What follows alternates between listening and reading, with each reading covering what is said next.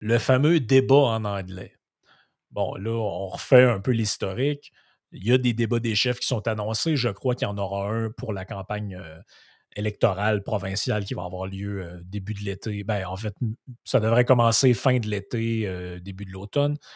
Euh, le dé- il y a un débat qui est annoncé, je pense, à T V A, un autre à Radio-Canada et euh, peut-être un autre, je ne me souviens plus. En tout cas, il va y avoir des débats radio aussi, des trucs plus locaux. Mais il devait aussi avoir un débat anglophone, comme il y a eu la dernière fois où ça avait été, disons-le, quand même assez pénible, entre autres pour Manon Massé, qui, de son propre aveu, hein, c'est pas pour l'attaquer, mais de son propre aveu, l'avait ben dit non. qu'elle n'était pas très fluente en anglais. Euh, ça avait été assez difficile pour notre cher premier ministre qui, lui, je ne sais pas pourquoi, euh, parle en anglais régulièrement depuis les années quatre-vingt, et, mais est toujours incapable de s'exprimer de manière fluente et, euh, et efficace.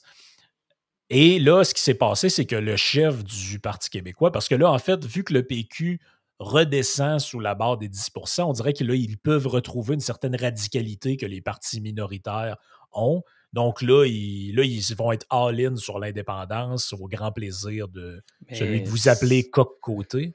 Et là, euh, il, là ça, ça, tout de suite, ça l'a bien excité. Oui, enfin, le P Q retrouve ses racines. Donc lui, il ne veut pas se présenter au débat anglophone.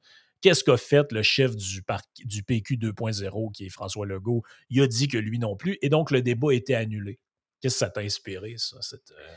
Bien, depuis, depuis jadis naguère, on a des débats, des débats en anglais et en français au Québec, puisqu'on est probablement la province la plus bilingue dans tout le Canada.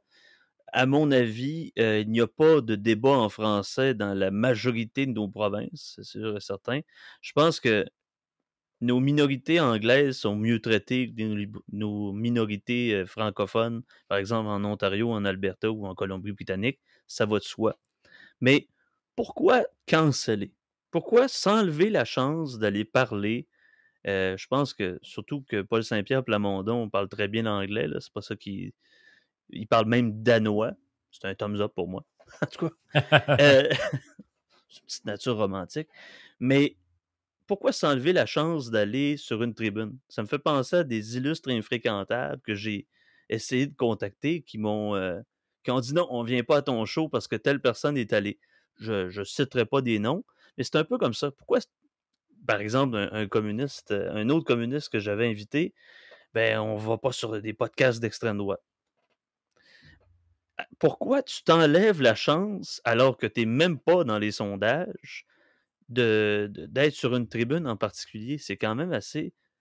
C'est, où la, la valeur et la vertu est haute. Hein? Il y a Charles Périgord Talleyrand, ministre de Napoléon, qui disait « Appuyons-nous sur les principes pour qu'un jour, un jour ils faillissent. Euh, » Tu aurais un communiste qui s'exprime sur une plateforme plus à droite, par exemple. Ben, petit conseil à, à notre gauche euh, radicale, on, on va vendre la corde à, à celui-là qu'on va vouloir pendre. Pourquoi pas? C'est, c'est, c'est, Exactement. Voyez-vous, le, n'empêchez pas des tribunes de vous inviter. C'est exactement le débat en anglais. C'est une perte de visibilité du chef euh, Paul Saint-Pierre Plamondon qui, comme tu as dit, plafonne à peu près à dix pour cent. On dit que son parti est en train de mourir, mais là, j'ai... j'ai J'ai ben, presque l'espoir qu'il devrait fait... apprendre le Volapuk ou l'espéranto pour avoir d'autres tribunes pour petits, tu sais. C'est ça, en plus, c'est que, bon, OK, dans le cas de Legault, il n'y a pas besoin de ça. Euh, tu sais, c'est, c'est, pas un, c'est peut-être pas pour lui euh, quelque chose de, de, de, de franchement nécessaire, mais j'avais, j'ai de la misère à comprendre comme un parti qui fait... Euh, qui fait dix pour cent des intentions de vote, peut aller cracher sur un électorat potentiel. Bon, tu me diras peut-être qu'ils ont abdiqué là-dedans. Et d'autre part, les citoyens du Québec, qui, dont la langue maternelle est l'anglais, euh, ont-ils droit, ont-ils droit de voir ce que les candidats ont plus précisément à leur proposer? Moi, je pense que oui.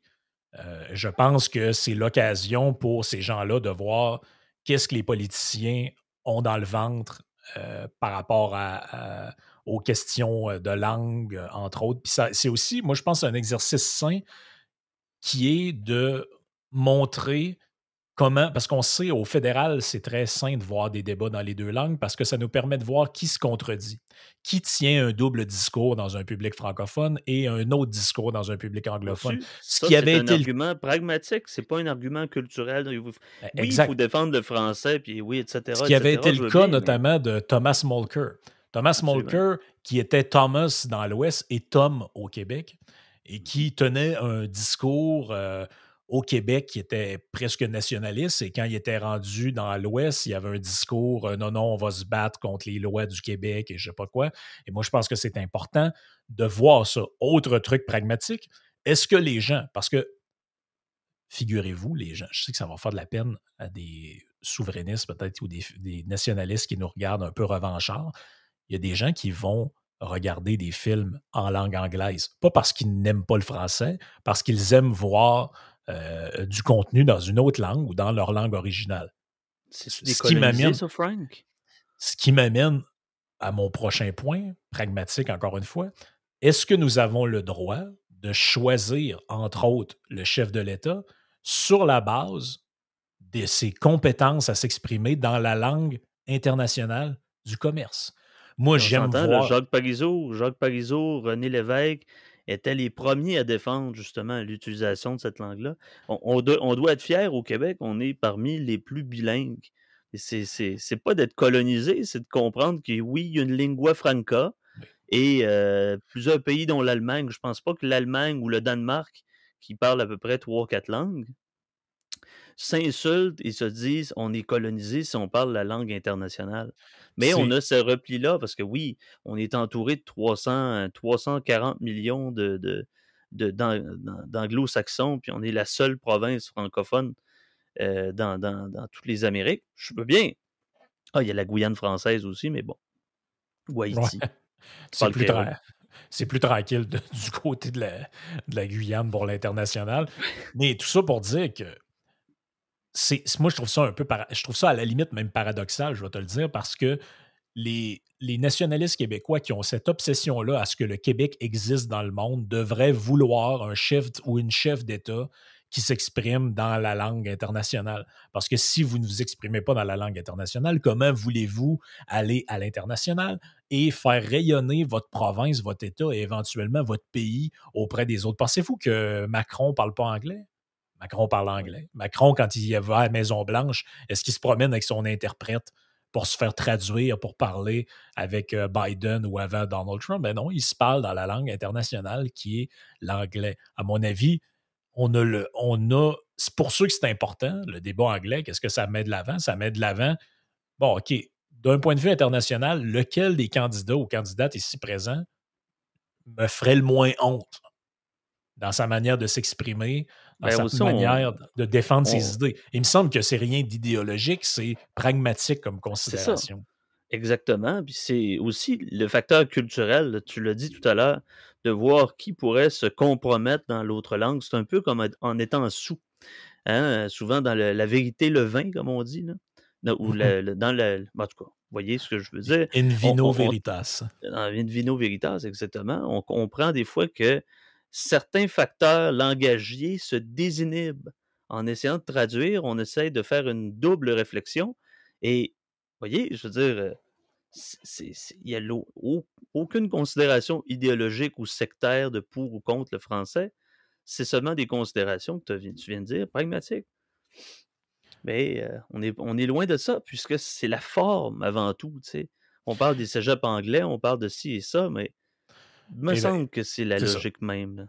Et donc là, ça a été l'occasion d'essayer de faire une espèce de revival de la guerre entre le P Q et le P L Q parce que, bon, euh, Dominique Anglade, Éric Duhaime et Gabriel Nadeau-Dubois ont dit qu'ils étaient ouverts à débattre en anglais et même qu'ils étaient ouverts à participer à un autre débat euh, à, euh, vu, que le premier, vu que le premier était annulé. Ils, ont été, ils disaient qu'ils étaient ouverts à participer à un autre débat anglophone dans lequel il serait que les trois. Euh, Parfait, et, ça. Et... Hey, c'est, c'est du troll en maudit. Ils vont être les trois, à part le premier ministre. Puis, hey, ils vont...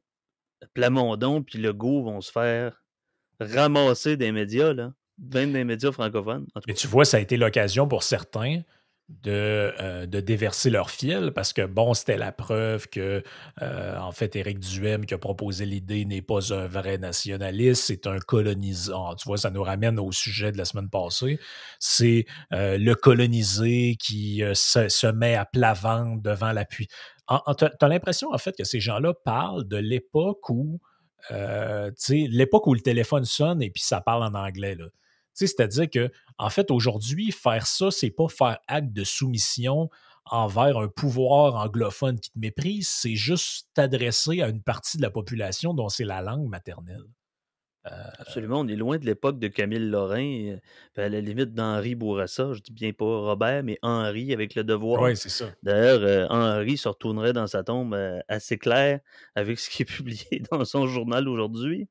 Mais c'est ça, c'est, c'est une question purement de logique, de, de, de, de, d'accroître son potentiel d'auditeur et d'accroître au, euh, la, comment dire, la parole euh, face à des gens qui, qui, qui regardent la politique sous un autre angle. Tu sais, c'est ben, seulement j'ai, ça.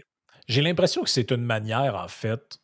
En fait, j'ai plus l'impression que cette histoire-là, c'est plutôt une surenchère entre P Q et C A Q, à savoir qui est le représentant légitime de l'électorat francophone euh, euh, traditionnel, si on peut dire, ou je ne sais pas exactement quelle part il, il, il, il, il, quelle part il, ça représente dans la, la totalité de la population, parce que je pense que la majorité des francos se foutent un peu de ce genre de questions-là, ou en tout cas, c'est pas surdéterminant. Mais à mon avis, le P Q, bon, essaie de sauver les meubles. Euh, et pour ce faire, il doit fouetter la base qui reste, celle que j'avais sur le dos il n'y a pas si longtemps, avec euh, l'histoire du, du cornet à crème glacée de la semaine passée. Mais euh, et, et la C A Q, elle, qu'est-ce, qu'elle, qu'elle, qu'est-ce qu'elle s'empresse de faire? C'est d'envoyer le signal que pas besoin de se rabattre sur le Parti québécois. Nous sommes le nouveau parti euh, nationaliste qui va défendre la langue française. Puis là, on voit toute l'histoire avec la loi quatre-vingt-seize. J'ai plus l'impression que c'est ça qu'une, qu'une question de fond. Parce qu'écoute, le P Q, je pense que s'il est à vingt à vingt-cinq pour cent, il n'arrive pas avec cette histoire-là. Là, en fait, c'est un, un, une dernière tentative de fouetter le caribou pour le motiver à sortir, pour aller voter. Parce que il y a une, c'est une question, je pense qu'on est vraiment au stade de la survie, là. Euh, si euh, on passe en bas de six à sept pour cent, ça peut signifier pureté, qu'il n'y a aucun député. Là. Tu l'as dit par rapport à Julien Cardinal, euh, euh, même avant par rapport à la chefferie du Parti conservateur du Canada, qui est le plus conservateur des conservateurs, qui est le plus nationaliste des nationalistes euh, du côté provincial. Ben c'est, c'est ça, c'est quand on est dans, dans cette racine rhétorique et la pureté idéologique, c'est qu'on est dans un mode de survie. Euh, j'ai, j'en, j'en ai juste esquissé un, un propos, euh, notamment sur le prix du gaz plafonné à un virgule soixante. C'est, c'est, c'est le jusqu'au boutiste. Là. On va essayer de faire des pieds et des mains pour grappiller quasiment un cinq ou six pour cent de plus, alors que c'est pas ce qu'on voit dans les sondages présentement. Mmh. Non, non, et... Bref, dans le cas du P Q, c'est bon, on fouette les troupes. Dans le cas de la C A Q, ils ont presque, en fait, ils n'ont rien à, ils ont rien à gagner ni rien à perdre, dans le sens que, bon, je pense pas que les Anglos vont va jamais voter pour la C A Q nécessairement. Puis, à quelque part, ils perdront pas de vote francophone en faisant ça. Donc, c'était une bonne, c'était une manière de faire un peu de virtue signaling, je pense. Euh, mais euh, pour les autres, je pense qu'il y a peut-être un, euh, une épingle du jeu à tirer là-dedans. Euh, il y a peut-être euh, il y a peut-être quelque chose à aller faire, puis moi j'ai trouvé que l'idée de, de proposer un autre débat, parce que les absents ont toujours tort, donc le fait de c'est proposer ça. Un débat, je pense que c'est euh, je pense que là ça va forcer les autres à se commettre, et euh, comme ils aiment avoir de l'exposure médiatique, peut-être qu'ils vont finalement accepter de, de se prêter euh, de se prêter au jeu, parce que c'est quand même paradoxal, peut-être en terminant, la majorité des partis font des pieds et des mains pour être invités dans les débats des chefs lorsqu'ils sont euh, en bas d'un certain seuil. Et il est fort probable que le Parti québécois, dépendamment des résultats des prochaines élections, aux élections suivantes, soit lui-même exclu de facto des débats. Du débat français. Du débat français, parce qu'il n'aura peut-être pas de député, ou peut-être hey, fera-t-il P Q... en bas de cinq pour cent. C'est extraordinaire, ça. Écoute, c'est, c'est probable, c'est réaliste dans la mesure où... C'est réaliste, donc Il se... Tu sais, je veux dire, je, je ne crois pas qu'il ait le luxe. Répète, le Q qui, qui pourrait être...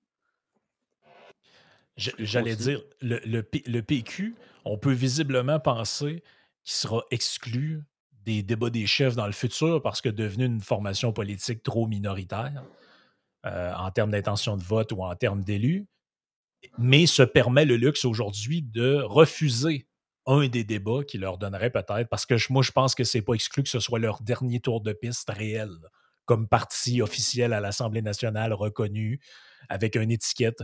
C'est possible que euh, d'ici quatre ans, huit ans, aux prochaines élections, lorsqu'on aura fait l'élection-là, peut-être celle-là ou l'autre d'après, c'est pas impossible qu'ils n'aient pas assez, qu'ils ne répondent pas aux critères pour être présents au débat. Et là, ça voudrait dire que Euh, ils vont faire des pieds et des mains pour y avoir droit. C'est ça qui est, c'est, c'est, ils n'ont pas l'air de se rendre compte dans quelle position ils sont présentement, c'est-à-dire qu'ils sont à la porte d'être exclus des débats pour leur insignifiance politique, mais eux se permettent encore de choisir où ils vont ou pas. Ça me paraît, euh, ouais, ça me paraît un peu contradictoire. Je te, je te sens sans mots. Ah, j'ai de la misère à finir là-dessus, c'est sûr et certain que le mot de la fin est parfait. Le mot ah, de la fin est parfait. Ils sont incroyables.